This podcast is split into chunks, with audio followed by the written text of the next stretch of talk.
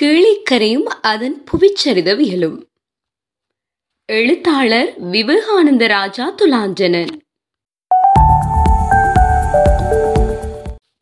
கடந்த தொடரில் கீழிக்கரை என்ற நமது ஆய்வு பரப்பை சமூக பொருளாதார வரலாற்று காரணிகளின் அடிப்படையில் வரையறுத்துக் கொண்டோம். இந்துமா கடலின் ஓரமாக மூதூர் கொட்டியாற்று குடாவில் தொடங்கி சுமார் இருநூற்று ஐம்பது கிலோமீட்டர் கிழக்கே நகரும் கீழிக்கரை கூமுனையில் குமுக்க நாற்றில் முடிவடைகின்றது. அதன் வடக்கில் இலங்கையின் நீளமான ஆறான மகாவலி கங்கையும் தெற்கே குமுக்கனாரும் எல்லைகளாக நீடிக்கின்றன.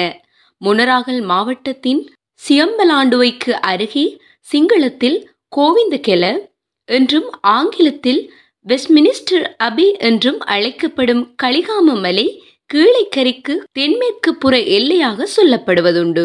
ஐரோப்பிய குறிப்புகளில் விந்தனை மலைத்தொடர்களும் விந்தனை பெருங்காடும் கிழக்கிழங்கையின் மேற்கு எல்லையாக சொல்லப்படுகின்றது. இவற்றை தவிர கிழக்கு மாகாணத்துக்கும் ஊவா மாகாணத்துக்கும் எல்லையாக மேற்கே இன்று பாய்ந்து கொண்டிருப்பது மாதுருவோயா எனும் நட்டூர் ஆறு. எனவே இன்றைய நிர்வாக பிரிவுகளின்படி திருகோணமலை மாவட்டத்தின் மூதூர் சேர்வில் வெறுகல் பிரதேசங்களும் அம்பாறை மாவட்டத்தின் தெகியத்தகண்டி தவிர்ந்த ஏனைய நிர்வாக பிரதேசங்களும் முழு மட்டக்களப்பு மாவட்டமும் கீழைக்கரையில் அடங்கும். இந்த எல்லைகளின் அடிப்படையில் சுமார் ஒன்பதாயிரம் சதுர கிலோமீட்டர் பரப்பளவை கொண்ட கீழைக்கரையானது முழு இலங்கையின் பரப்பில் சுமார் பதினைந்து வீதத்தை அடக்குகிறது. தமிழர் சோனகர் சிங்களவர் ஆகிய மூவினத்தார் இங்கு பரந்து வாழ்ந்து வருகின்றனர். கீழைக்கரையை ஆய்வியல் நோக்கில் சமூக பண்பாட்டு அரசியல் காரணங்களை சுட்டிக்காட்டி இவ்வாறு வரையறுத்துக் கொள்ளும் போதும் கீழைக்கரைக்கு இயற்கையாகவே தனித்துவமான புவியியல் தரைத்தோற்ற அமைப்பு அமைந்திருக்கிறது என்பதை நாம் இங்கு நினைவில் கொள்ள வேண்டும்.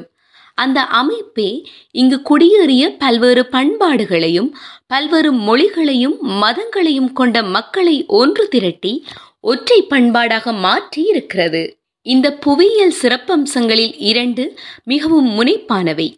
முதலாவது மூதூரிலிருந்து பொத்துவிலினூடாக கூமுனை வரை கணிசமான எண்ணிக்கையில் கலப்புகளை கொண்ட அதன் சமதரை அமைப்பு. இந்த சமதரை நிலத்தில் மிகச்சில இடங்களிலேயே மலைக்குன்றுகள் அமைந்திருக்கின்றன.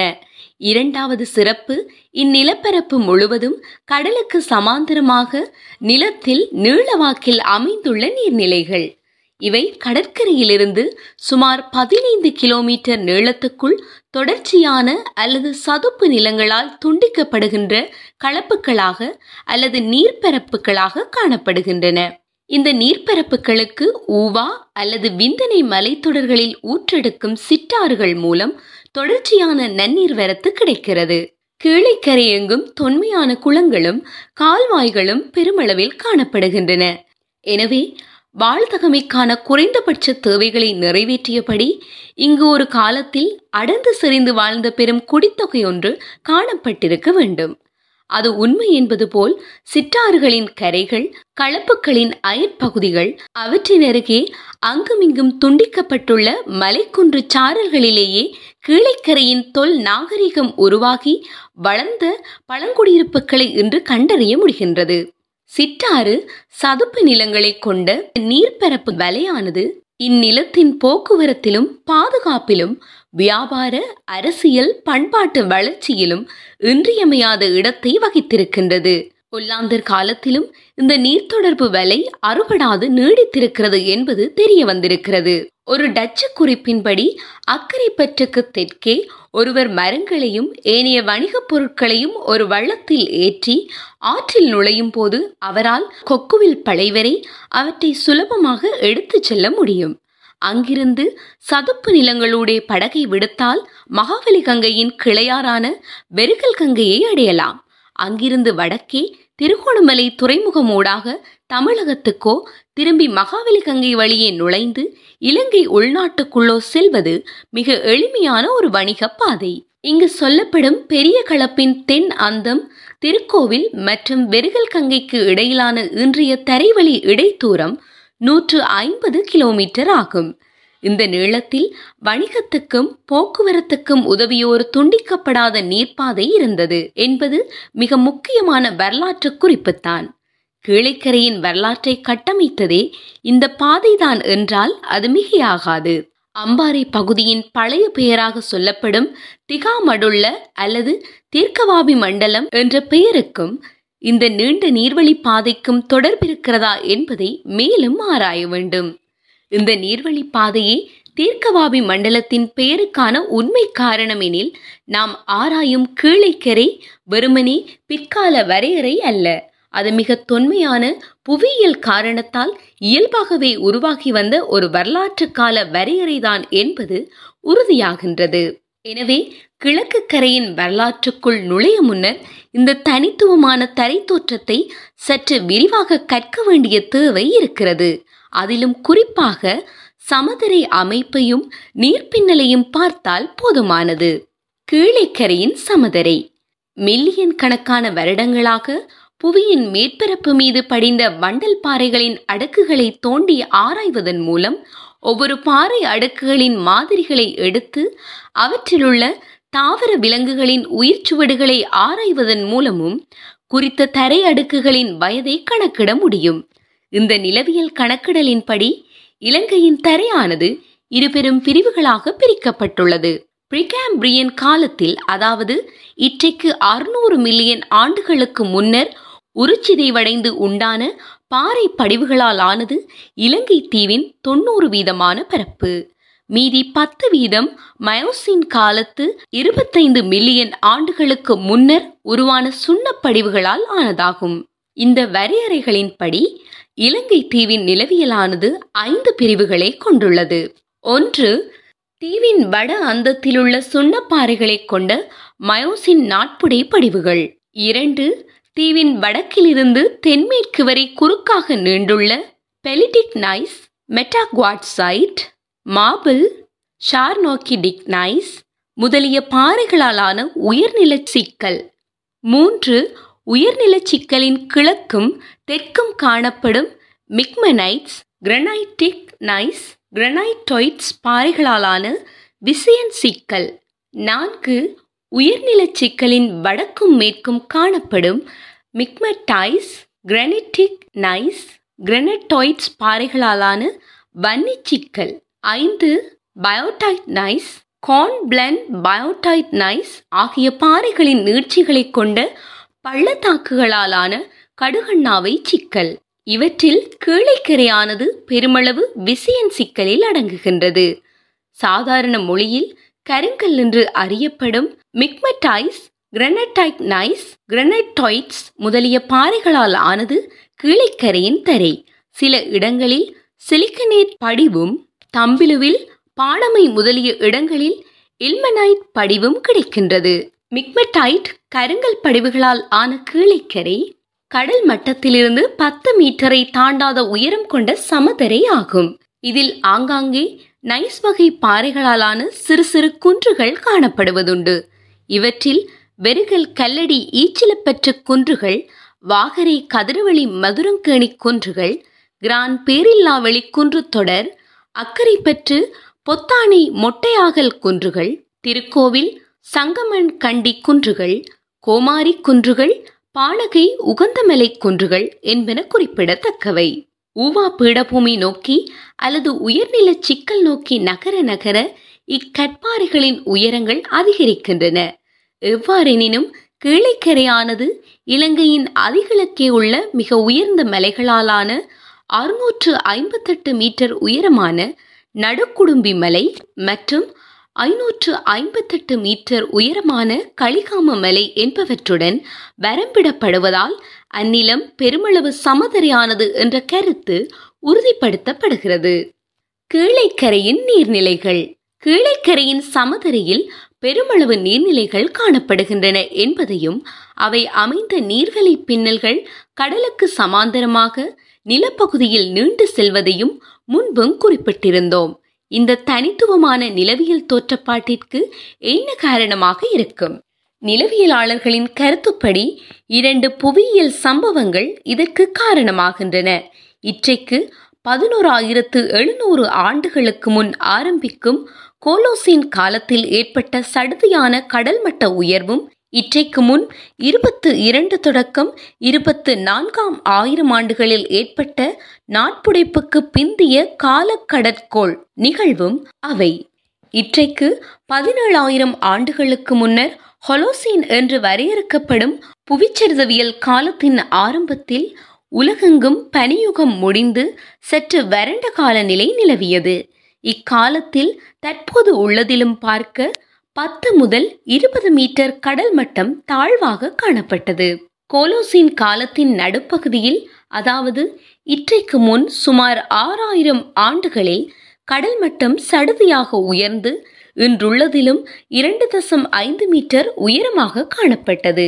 இதன்போது அப்போதிருந்த கரையோர வடிநில பள்ளத்தாக்குகள் நீரில் மூழ்கின. சூழலும் வெப்பநிலையும் சாதகமாக இருந்தமையால் அவற்றில் பவளப்பாறைகள் முருங்கை கற்கள் பெருக்கமடைய தொடங்கின. ஆனால் அடுத்த ஈராயிரம் ஆண்டுகளில் கடல் மட்டம் குறைய தொடங்கியது. தாழ்வடி நிலங்களில் பெருகியிருந்த முருங்கை கற்பாறை தொடர்களும் சிப்பி சங்கு முதலிய ஓட்டு உயிரினங்களும் உள்நாட்டு நன்னீர் ஆறுகளால் அடித்து வரப்பட்ட வண்டல் மண்ணில் புதைந்து தேங்கத் தொடங்கின. கடற்காற்று அலை தொழிற்பாட்டால் அவற்றின் மீது முருகைக்கல் படிவுகளும் மணலும் படிய அம்மேடு உயர்ந்து புதிய கரையை உருவாக்கலாயிற்று. எனவே நீரில் மூழ்கியிருந்த பழைய வடிநிலங்கள் புதிய கரையால் கடலில் இருந்து துண்டிக்கப்பட்டு களப்புகள் உருவாகலாயின. உள்நாட்டு நன்னீர் சிற்றார்கள் இக்களப்புகளில் தொடர்ச்சியாக கலந்ததால் அவற்றின் நீரின் உவர்த்தன்மை மாறுபடலாயிற்று. அத்துடன் உள்நாட்டு ஆறுகள் கொண்டு வந்து சேர்த்த வண்டல் மண் படிந்து இந்த களப்புகளின் ஆழம் குறைந்தது. தொடர்ச்சியான வண்டல் மண் படிவால் பல களப்புகள் சதுப்பு நிலமாக மாற்றமடைந்து பின்னாளில் சேற்று நிலமாக மாறியதுடன் இன்றுள்ள களப்புகளும் தொடர்ச்சியான சிற்றாற்று படிவுகளால் அகலம் குறைந்து வருகின்றன. களப்புகள் சதுப்பாகி சேறுமண்டிய பின்னர் அவை விவசாயத்துக்கு பொருத்தமான வயல் நிலங்களாக மாற்றமடைந்தன. இன்றுள்ள களப்புகளின் இடையேயுள்ள பல வயல் நிலங்கள் பழைய களப்புகள் அல்லது கடல் நீரேரிகள் என்பதை செய்மதி வரைபடங்களிலும் உறுதிப்படுத்திக் கொள்ள முடிகின்றது. இனி இந்த கீழைக்கரையின் நீர்வலை பின்னல்களை இரண்டு பிரிவாக பார்க்கலாம். முதலாவது களப்புகள் இரண்டாவது அக்களப்புகளில் கலக்கும் அல்லது கடலில் நேரடியாக கலக்கும் சிற்றாறுகள். களப்புகள் களப்புகள் ஒடுங்கிய நிலப்பரப்பால் கடல் அல்லது பெரிய நீர்நிலை ஒன்றிலிருந்து பிரிக்கப்பட்டு தனிப்படுத்தப்பட்ட ஆழம் குறைந்த நீர்நிலைகள் ஆகும்.